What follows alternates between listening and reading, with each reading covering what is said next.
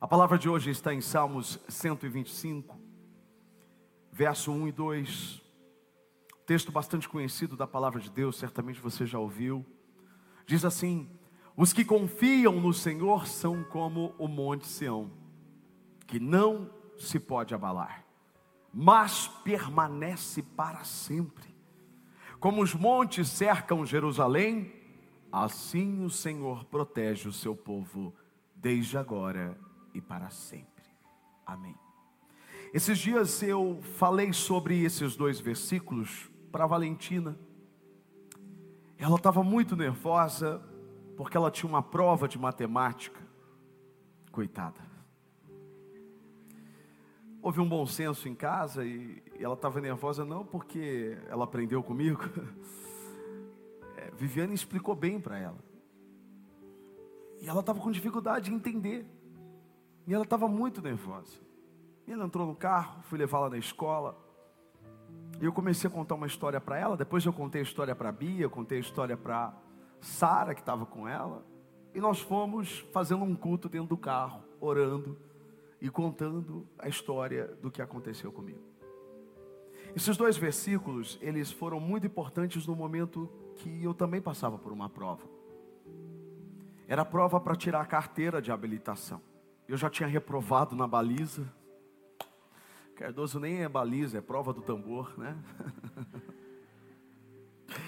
Eu reprovei, irmão, dá para acreditar? Enfim, reprovei e aí eu precisei repetir a prova e era a mudança do Código Brasileiro de Trânsito e se eu não passasse naquela oportunidade, aí eu teria que fazer outros cursos e eu não tinha condições financeiras, eu não tinha tempo para isso, eu não tinha mais nada e eu precisava de Deus. Eu estava muito abalado, eu estava nervoso. E aí eu fui ler a palavra de Deus. Eu era recém-convertido, tinha, me converti aos 17, era 18. E eu estava orando, buscando ao Senhor, dizendo: Deus, me ajuda. E eu li este salmo, e este salmo saltou aos meus olhos, porque existe uma música, uma canção da minha época, um grande clássico de louvor que foi feito em cima dessa, desses versículos, que é mais ou menos assim, ó. Canta aí.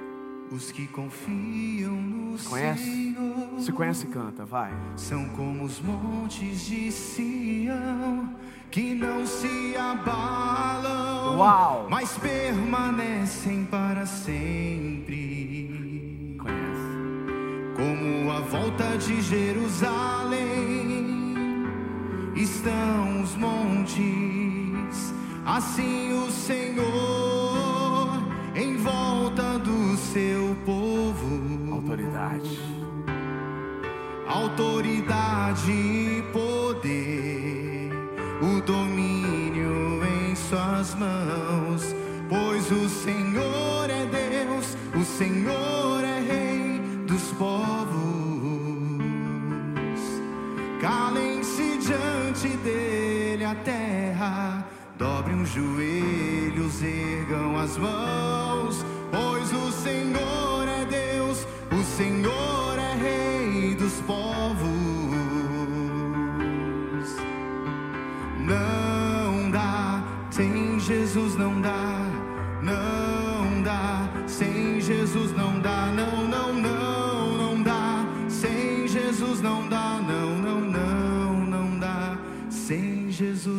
Você concorda que sem Jesus não dá? Não dá. Uau! Glória a Deus! Gente, esse louvor, ele foi tão importante na minha vida porque eu fui cantando ele mentalmente, sabe? Dirigindo ali na grande metrópole Cardoso. E aí eu não podia errar o sinal vermelho, aquela coisa e tal. Nem tem semáforo em Cardoso, né? E aí, mas você sabe como é que é? Tinha que fazer aquelas rampas, aquelas coisas e tal. E eu nervoso, irmão, nervoso, nervoso. E eu cantando, os que confiam no Senhor são como os montes. E eu ficava, eu ficava, eu ficava. Claro, passei. Passei. Contei a história para Valentina. Valentina tirou 10 em matemática. Que orgulho! Uau! Alguém tem que tirar 10 em matemática em casa. Querido, não que essa música ela é mágica, ela tem alguma coisa. Não, é porque ela é bíblica. Essa música é bíblica, ela fala de uma verdade inquestionável, ela fala de uma verdade bíblica, verdade que aqueles que confiam no Senhor não podem se abalar. Não podem se abalar, porque essa é a confiança no Senhor.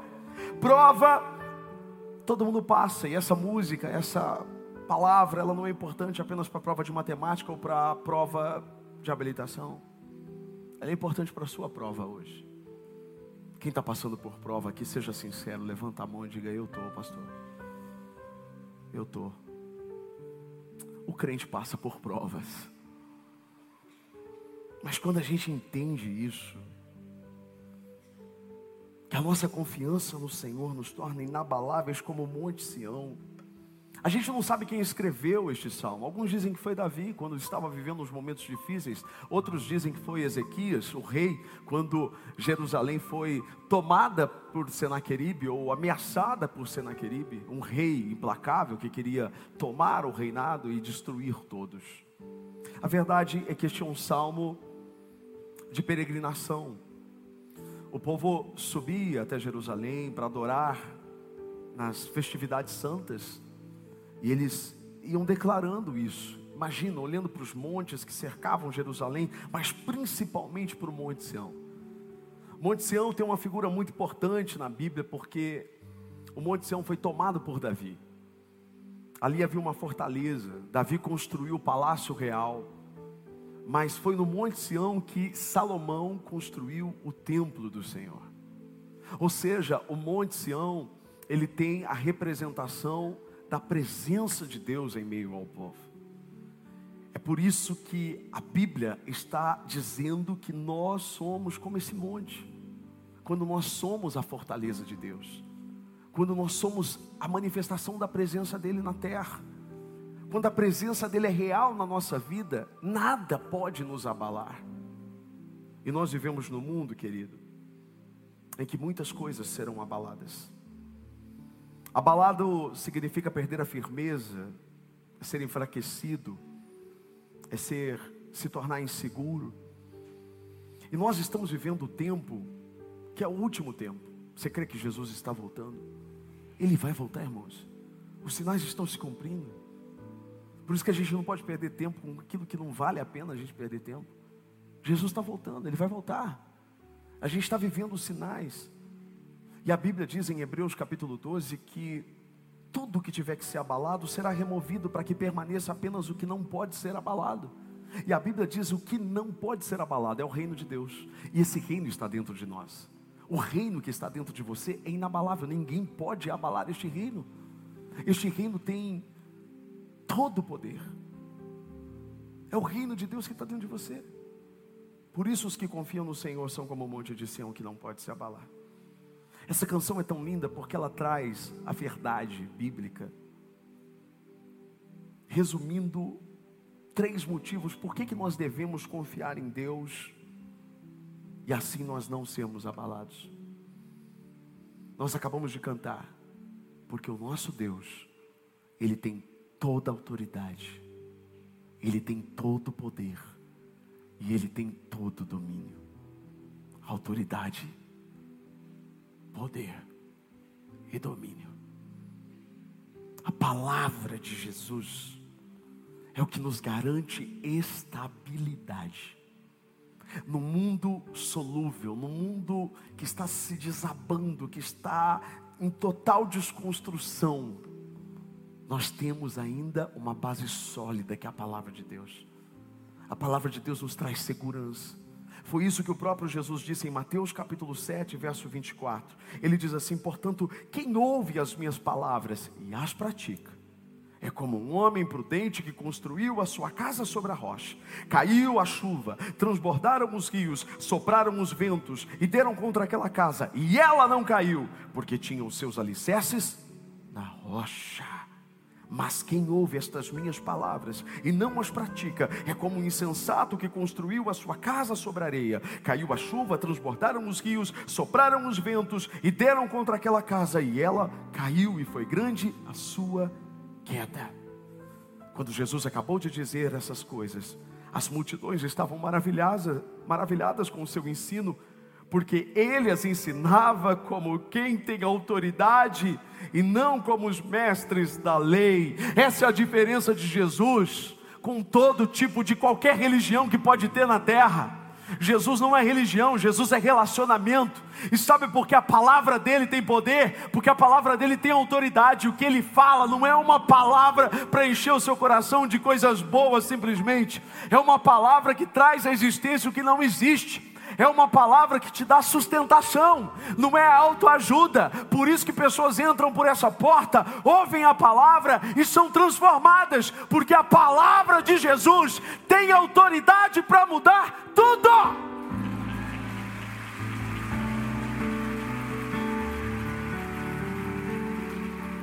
Jesus tem autoridade, tem domínio, Jesus tem o poder sobre todas as coisas, sobre o tempo, querida. Você acha que o tempo passou? Você acha que Jesus se esqueceu de você? Porque você olha para o maldito relógio e você pensa, não vai dar tempo. Você, homem, olha para o relógio e diz: não dá passou o meu tempo. Ei, deixa eu te dizer uma coisa: o relógio que está no seu braço, esse, esse não pode reger você. Porque esse relógio, ele não rege Deus. Jesus tem autoridade sobre o tempo. O amigo dele, Lázaro, ficou mal chegaram para ele e disseram: Olha, Lázaro vai morrer. E Lázaro morreu. Jesus chega lá e todo mundo diz assim: Faz quatro dias. Jesus estava lá e eles não entendiam que Jesus tinha autoridade sobre o tempo. Não importa quantos dias já tinham passado. Jesus disse: Abra, tira essas, tira essa pedra. E tiraram a pedra e Lázaro veio para fora. Sabe por quê? Porque não existe já é tarde para Jesus. Ele pode todas as coisas. Ele domina sobre o tempo. Então eu quero te dizer uma coisa, filho. Se você acha que está atrasado alguma coisa na sua vida, se curva e confia, porque os que confiam no Senhor são como o monte de Sião que não se abala porque sabe que Ele tem autoridade sobre o relógio, Deus tem autoridade sobre o tempo, nada está atrasado se a sua vida está no centro da vontade dEle.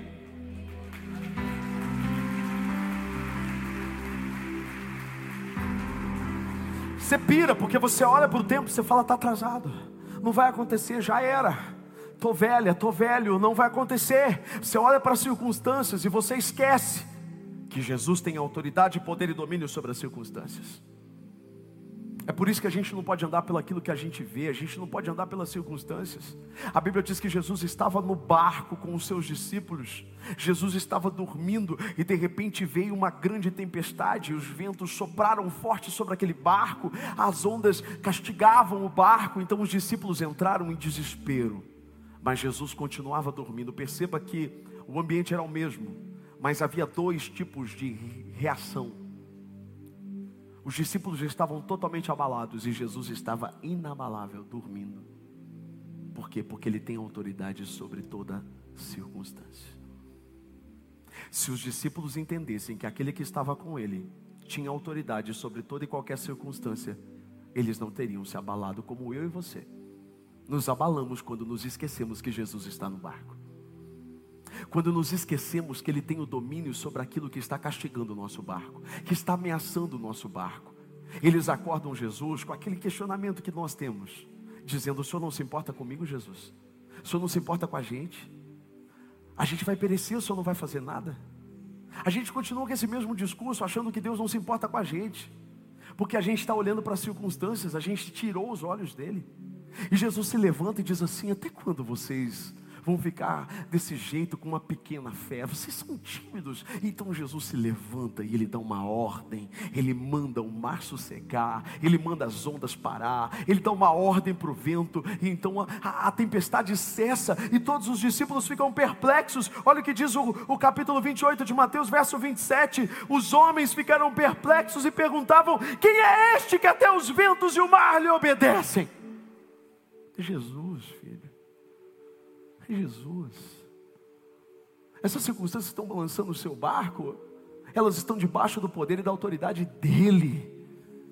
Nada é maior do que Jesus. Por isso, os que confiam no Senhor são como o monte de Sião que não se abala, mas permanece para sempre.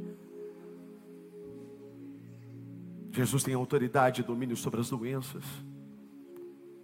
Levavam as doenças para ele, as pessoas doentes, ele repreendia, repreendeu a febre sobre, sobre a, a sogra de, de Pedro ele repreende aquele que estava cego e faz ele enxergar, ele traz audição para o que estava surdo, ele muda, ele muda a história.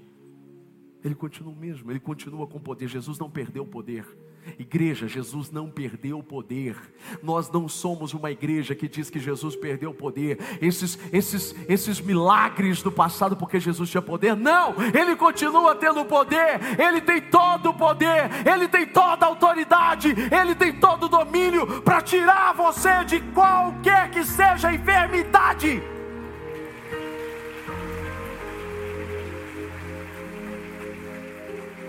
Porque Ele tem autoridade sobre as trevas.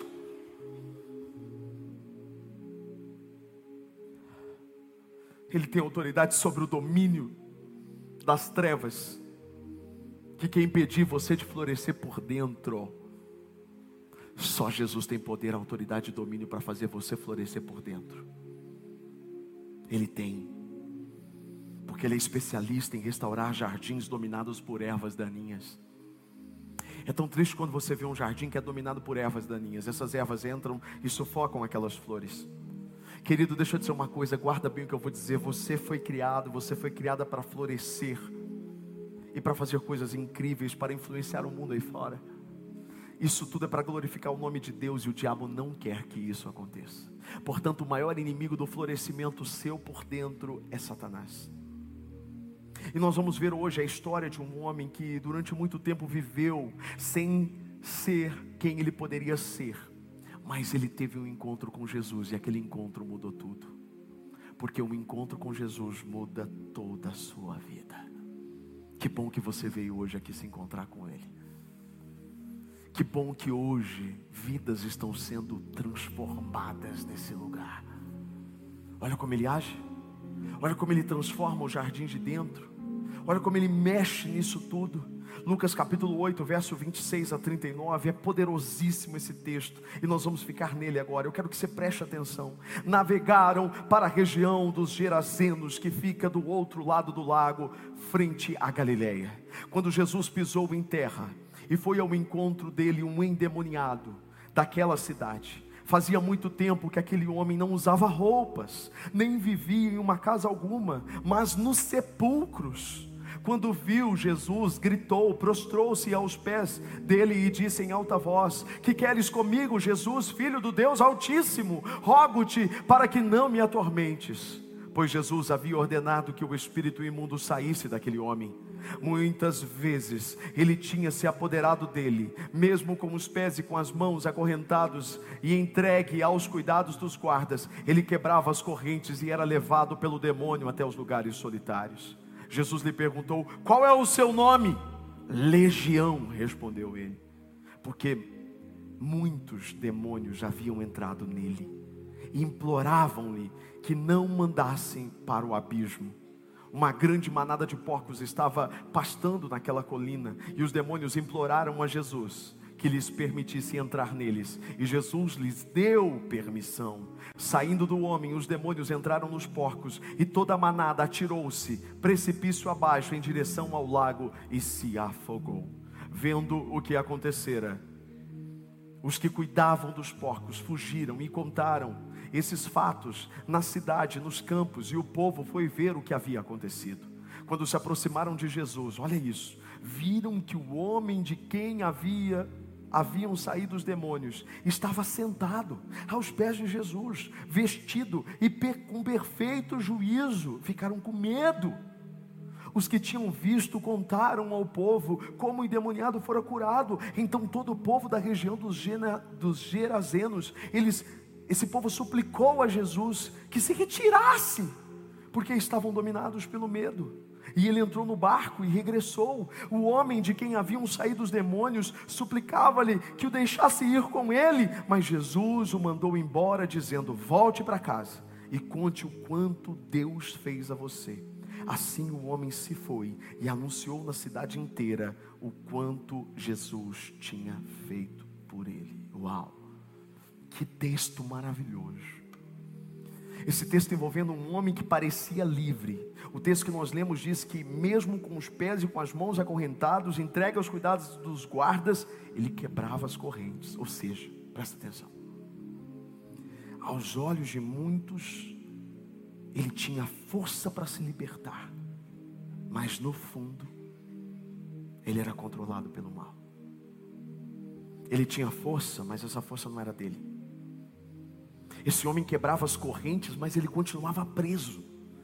E quanta gente vive assim, achando que tem força, que parece ser forte, que parece ser livre, mas que está sob o domínio das trevas. Mas o que é lindo é que quando Jesus chega, o mal sabe que não tem jeito. Quando Jesus pisa na terra, no território dominado pelos demônios, o mal sabe que tem que sair porque a verdadeira libertação está chegando. O endemoniado, ele se prostra diante de Jesus, porque ele sabia da palavra. Você sabia que o diabo conhece a palavra às vezes melhor do que muitos crentes? O diabo sabe o que está escrito no Salmo ou Isaías 61. Havia uma profecia e Jesus repetiu essa profecia quando estava no templo. Ele abriu os pergaminhos, ele leu e se cumpriu ali, porque a palavra diz: O Espírito do Senhor está sobre mim, ele me enviou para proclamar liberdade aos presos. Quando Jesus chegou naquele lugar,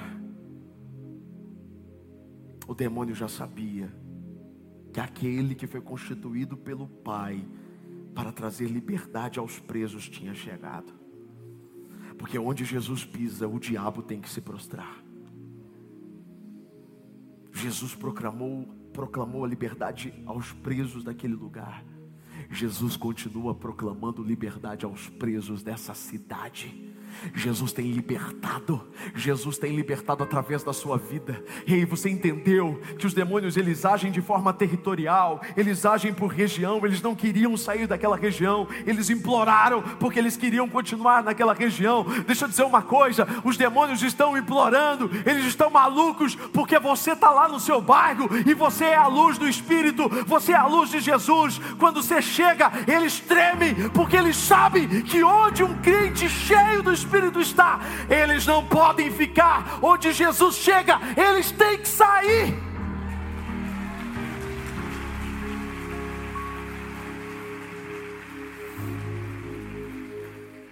Satanás não pode ocupar sua casa porque você mora lá. Leva Jesus para onde você for, filho. É uma disputa de reino. A gente está avançando cada vez mais e a Bíblia traz uma, uma promessa para nós: as portas do inferno não prevalecerão contra a igreja. Nós vamos continuar avançando, nós vamos continuar invadindo o território do inimigo, nós vamos continuar proclamando e, e, colocando uma embaixada do reino de Deus e proclamando que o Senhor é Rei, o Senhor é Deus, o Senhor é aquele que domina sobre essa cidade, o Senhor é aquele que domina sobre essa nação, o Senhor é o Deus que domina sobre a nossa casa. Jesus proclamou liberdade, eles se dobraram diante dele. Que queres comigo? Rogo-te que não nos atormente, mas Jesus não negocia, porque não tem negociação com o mal, ele dá uma ordem e o diabo tem que deixar aquele homem, porque é o que está escrito em João 8,36: se o filho vos libertar, vocês de fato serão livres. Conhecereis a verdade, a verdade vos libertará. Você não precisa de um processo de libertação, você precisa de uma palavra verdade. A verdade te liberta quando você ouve a verdade, quando você reconhece que a sua vida é de Jesus acabou. Acabou, não importa, não importa o seu passado, não importa os pactos, não importa o que você fez. Quando você decide que a sua vida é de Jesus, acabou. A sua vida é dele e ninguém mais te toca. Jesus queria mudar a vida daquele homem, porque é isso que ele faz. Quando ele restaura o nosso jardim por dentro, ele nos tira da vergonha, irmãos. Aquele homem não usava roupas, Jesus restaurou. tirou a vergonha dele. Jesus devolveu a dignidade para ele. Quantas pessoas que estão aqui que viviam envergonhadas, mas que foram tocadas pelo Espírito Santo, foram transformadas por Jesus e hoje vivem de forma digna. Jesus tirou aquele homem daquele ambiente de morte. Aquele homem morava não numa casa, mas ele morava nos sepulcros, ele, ele morava nos cemitérios, ele morava num lugar que cheirava morte. Ei, lembra de onde Deus te tirou? Cheirava morte. Jesus chegou, ele te resgatou, ele te tirou desse lugar. Pelo amor de Deus, seja grato a Ele por isso.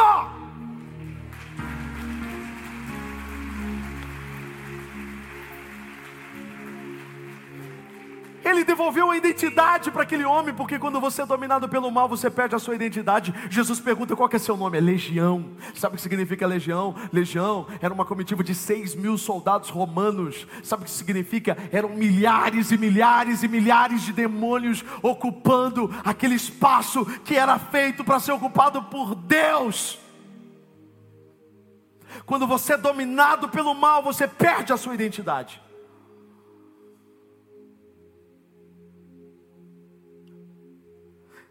Por isso que Colossenses capítulo 1, verso 13, diz assim: Ele nos resgatou do domínio das trevas e nos transportou para o seu reino, o reino do seu filho amado. Você pode glorificar o nome dele. Ele te tirou, ele te tirou do domínio das trevas, ele te levou para o reino.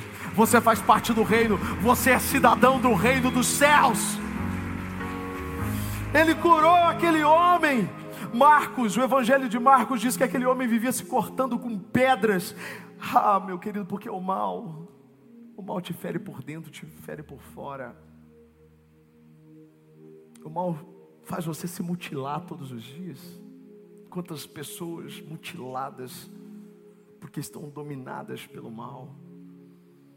Mas Jesus foi lá, curou, libertou, resgatou resgatou e salvou, diz a Bíblia. Isso é o mais importante. Porque salvação está ligada a um destino. Quando Ele te salva, Ele está te dando um destino. E esse destino é a vida eterna. Não tem nada mais precioso que isso. Ele está te dando uma vida eterna. Ele está colocando o seu nome no livro da vida. Ah, e aquele que está no livro da vida, esse passou da condenação. Olha o que diz Apocalipse capítulo 20, verso 14 e 15, no final de tudo. O inferno com os seus demônios e todos aqueles que não reconheceram Jesus. Olha o que diz: a morte e o Hades, que significam o inferno, foram lançados no lago de fogo. E o lago de fogo, que é a segunda morte, e aqueles cujos nomes não foram encontrados no livro da vida, foram lançados no lago de fogo. Sabe o que é triste? É que não tem negociação. Quem não tem o nome escrito no livro da vida será lançado nesse lago de fogo. Esse nome não é escrito no livro por dinheiro, não é escrito por boas obras, ele é escrito por fé. Porque quando nós decidimos crer no que Jesus fez por nós na cruz, não porque somos bons, não porque somos merecedores, mas a Bíblia diz que o nosso nome, pela graça, é escrito nesse livro. E eu quero te declarar: o seu nome está neste livro e ninguém mais vai apagar. Ninguém vai apagar. Aleluia! Aleluia! Olha a transformação que Jesus fez na vida desse homem. A Bíblia diz que o homem de quem haviam saído os demônios, olha como ele estava assentado aos pés de Jesus ele não estava no sepulcro, ele não estava no cemitério, ele não estava se cortando, ele não estava agitado. Olha o que diz a Bíblia, ele estava vestido e em perfeito juízo. Essa é a transformação que Jesus faz na vida das pessoas. Ele muda tudo. Aí talvez você diga, pastor, ele mudou minha vida, mas eu perdi tantos amigos. Não, você não perdeu amigos porque eles nunca foram seus amigos.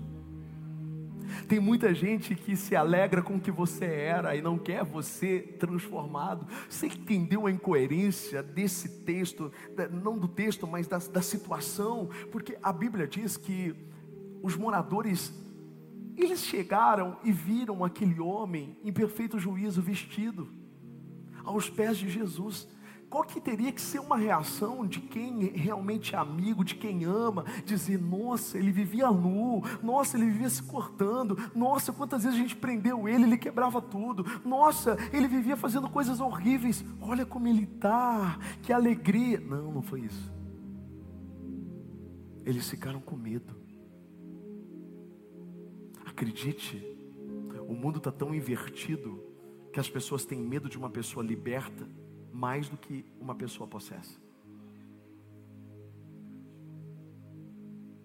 É mais normal você ser dominado pelo mal do que você ser dominado por Jesus na visão de muitas pessoas.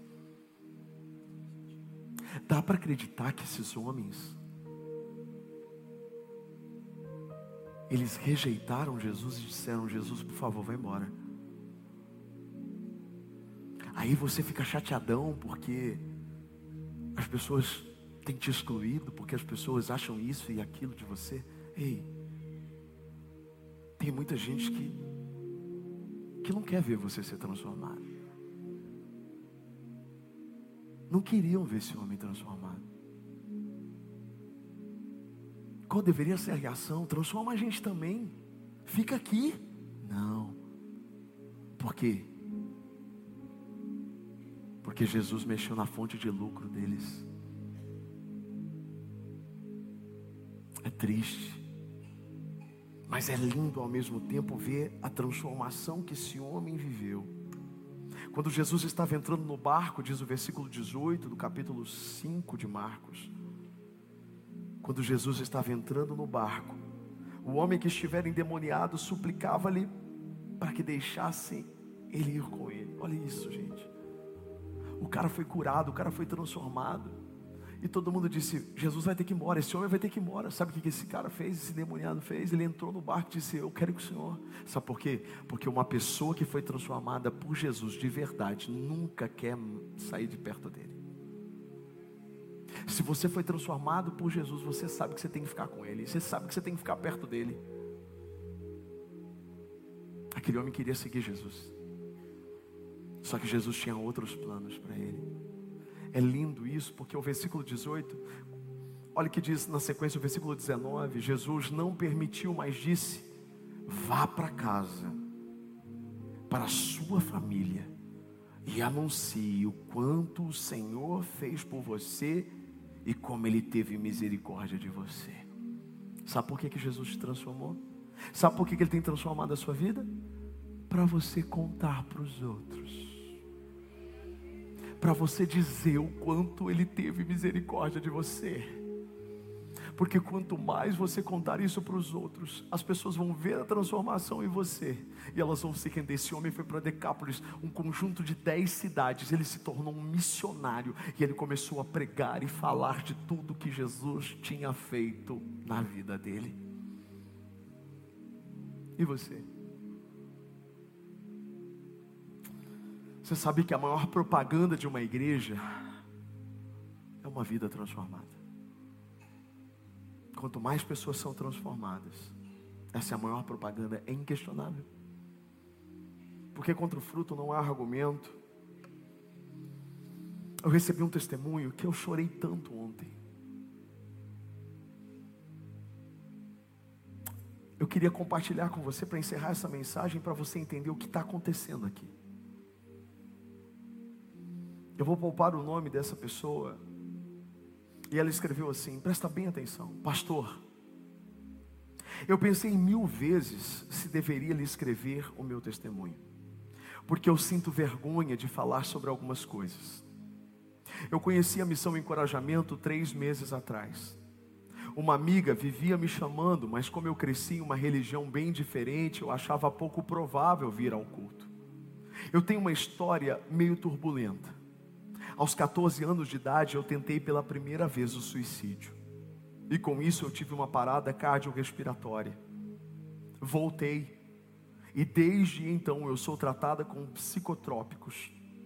No decorrer dos anos, eu fui diagnosticada com transtorno bipolar. Eu tive uma vida cheia de altos e baixos, várias outras tentativas de suicídio. Eu tinha aprendido que os meus guardiões eram outros, e que eu estava viva porque eles me protegiam. Eu aprendi que para agradecer ou pedir proteção, eu deveria ir a encruzilhadas, cemitérios, fazer oferendas, acender velas e cultuar as entidades. Eu nunca tinha ouvido a palavra da Bíblia. Eu não sabia como era libertador. Nesse decorrer dos anos, muita coisa aconteceu. Minhas crises de depressão sempre oscilavam e eu me sentia vazia, sempre com medo, desespero, sem sentir um chão para pisar. Chegou um ponto que isso se tornou tão natural que eu estava viva, porém morta. Passei quatro anos sem ver o mundo aqui fora, sem perspectiva, sem vontade de nada. Minhas doses de medicamentos eram altíssimas. Era automático acordar e passar o dia assim. Eu comecei a me automedicar de hora em hora, como já havia tentado de tudo para tirar a minha vida. E por mais que eu chegasse num estágio grave, eu sempre voltava, então acreditava que realmente as entidades não me deixavam morrer, porque eu tinha missão e teria que evoluir. Então, eu tomava remédio como uma anestesia para qualquer sentimento que eu pudesse ter. No ano passado, eu abri um próprio negócio, agradeci as entidades com oferendas, mas não durou muito. Os mesmos sentimentos voltaram, o desespero era maior. E eu cheguei no último nível que uma pessoa pode chegar em todos os sentidos, pastor. Eu não consegui enxergar nada além do meu desespero e do meu esgotamento. Eu fiz uma coisa que nunca havia feito. Eu clamei pela ajuda de Lúcifer. Eu estava tão atormentada que eu não sabia mais para onde recorrer. A bagunça só ia aumentando dentro de mim. Eu fui atrás de uma arma de fogo, eu comprei um revólver. Mas eu pensei nos dois filhos lindos, apesar de não enxergar mais nada de bom que eu podia oferecer a eles. A minha amiga continuava a me falar sobre a igreja. E um dia, eu já descrente de tudo, eu vim ao culto. Meu Deus, como podia falar tanto comigo? Como podia ser tão consolador? eu não entendi muito, mas fui tocada por um sentimento tão forte que eu nem imaginava que seria capaz de sentir. Aquilo me balançou, pastor, mas eu ainda estava com os pés atrás. Eu vim de novo, a série era sobre novos hábitos, parecia que tudo era para mim, então eu senti como se estivesse sendo abraçada, alguém falando: calma, vai passar. Como eu chorei, mas eu continuava sem entender muito eu vim mais. Todas as quintas, todos os domingos. E eu comecei a ouvir a palavra. Cada palavra dita, cada detalhe, cada passagem da Bíblia. Quando a pastora fala, parece que é uma psicóloga de Deus me orientando. Quando você fala sobre as passagens da Bíblia, tudo isso me encanta, porque uma palavra, como pode ser tão antiga e tão atual? Que conforto é esse que eu não consigo explicar? a calmaria que o meu coração nunca teve. O medo do amanhã sendo desmanchado ao ponto de quase eu não sentir mais. Nenhum remédio fez isso. Nenhuma psicóloga conseguiu fazer eu entender. Nada nunca deu certo. Em todo tempo eu me perguntava onde é que eu estava. Por que eu não cheguei antes? Por que eu não tinha ouvido tudo isso antes? Pastor, meus problemas continuam. E o sobrenatural não foi resolvê-los, o sobrenatural foi Deus transformar o meu ser, tirar o peso, transformar o meu medo em fé. Hoje eu creio que existe um Deus vivo que não vai me desamparar. Hoje eu sei que todas as coisas cooperam para o meu bem e que Deus já preparou tudo o que eu preciso. Eu só vou confiar e entregar tudo nas mãos dele. Quando a pastora falou esses dias sobre descansar no Senhor e dar a direção a Ele, é sobre isso, é sobre o chacoalhar a árvore que o pastor disse, é sobre deixar a árvore ir, é decidir por Ele em toda e qualquer circunstância. Como eu estou aprendendo coisas que eu nunca ouvi, como eu tenho me enchido de sentimentos agradáveis que antes eu só senti em momentos de euforia. É tão fantástico, é tão maravilhoso que me faz querer voltar e voltar e ouvir e ouvir. Quando eu sinto um sentimento que possa me perturbar, eu volto para os cultos salvos no grupo do WhatsApp, eu ouço os devocionais diários. Eu tenho apenas três meses na igreja, eu sei muito pouco, mas eu tenho sede, eu não sabia orar. Aliás, eu estou aprendendo, eu aprendi a dobrar os meus joelhos e colocar Deus, colocar para Deus todos os meus sentimentos. Eu peço todos os dias que Ele não deixe nada me afastar dele. Eu quero ter essa conexão. Eu quero saber ouvir. Eu quero sentir a nuvem dentro de mim. Eu quero me esvaziar por completo para que o Espírito Santo possa me encontrar. Eu sei que Deus me mostrou o caminho. E se Ele me colocou nessa igreja é porque eu tenho salvação. Eu sou falha. Eu trago muitos hábitos comigo. Mas eu creio no nome de Jesus que eu vou conseguir. Ele já fez muito. Em um dos cultos, o pastor mandou a gente olhar para trás de onde Deus nos tirou. E que mesmo uma árvore seca pode vir a dar frutos. Eu peço, pastor, tanto porque eu quero florescer por dentro. Eu, creio, eu quero que Deus, eu creio que Deus me colocou na missão para conhecer a Sua obra perfeita. Eu agradeço a Ele por não ter desistido de mim, por ter colocado uma amiga no meu caminho, por insistir tanto para me levar a conhecer a casa dele, conhecer a palavra mais bonita que eu já ouvi. Toda honra e toda glória. Em nome de Jesus, eu agradeço por essa mudança, por ter virado a minha chave e de ter mais uma chance de recomeçar, mas dessa vez em Cristo. Levei dias para criar coragem para contar onde cheguei e como cheguei. Mas o amor de Deus tem sido tão forte na minha vida que eu senti vontade de poder testemunhar que Ele pode resgatar os menos prováveis. E hoje eu estou aqui para dizer o quanto eu fui agraciada por essa misericórdia de Deus.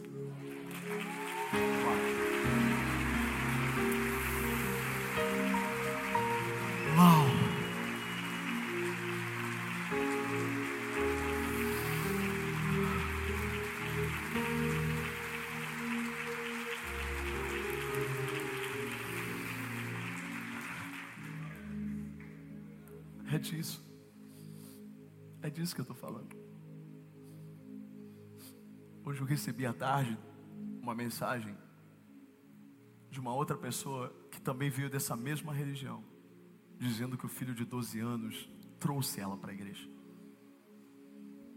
E ela está descobrindo tudo, o filho que é uma Bíblia. Ela está dizendo como Deus está transformando a casa dela e a vida dela.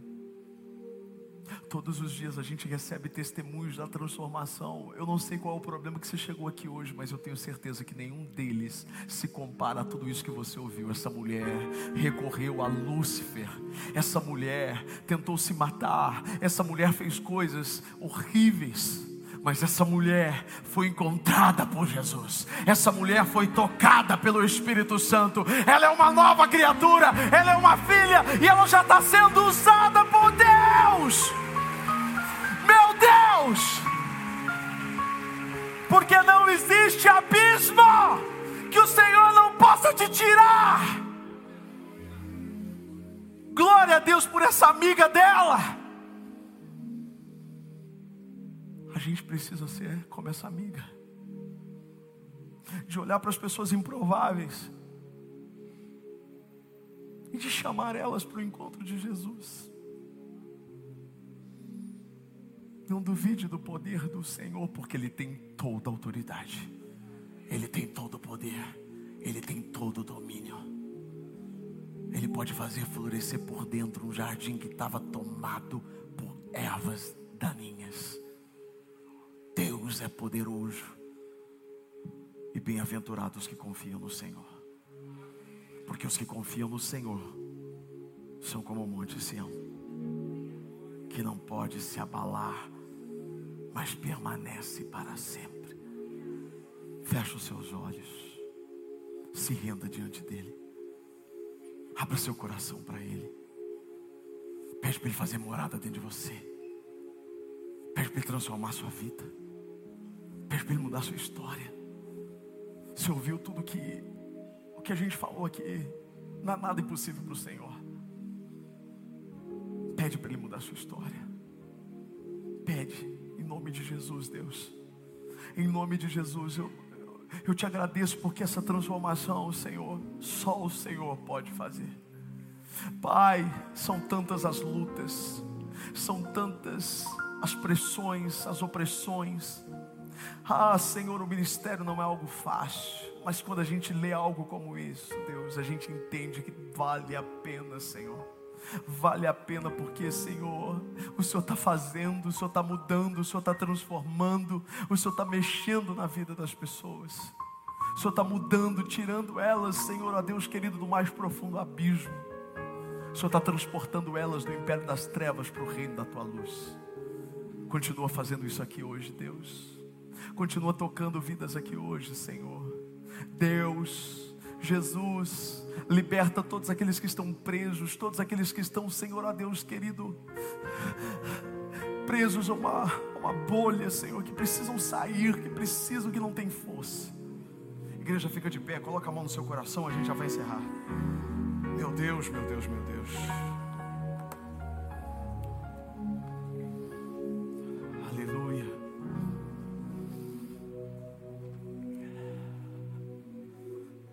Você não tem ideia de quanto hoje eu acordei com tanta opressão. Porque Deus já tinha escrito o que ia acontecer aqui hoje.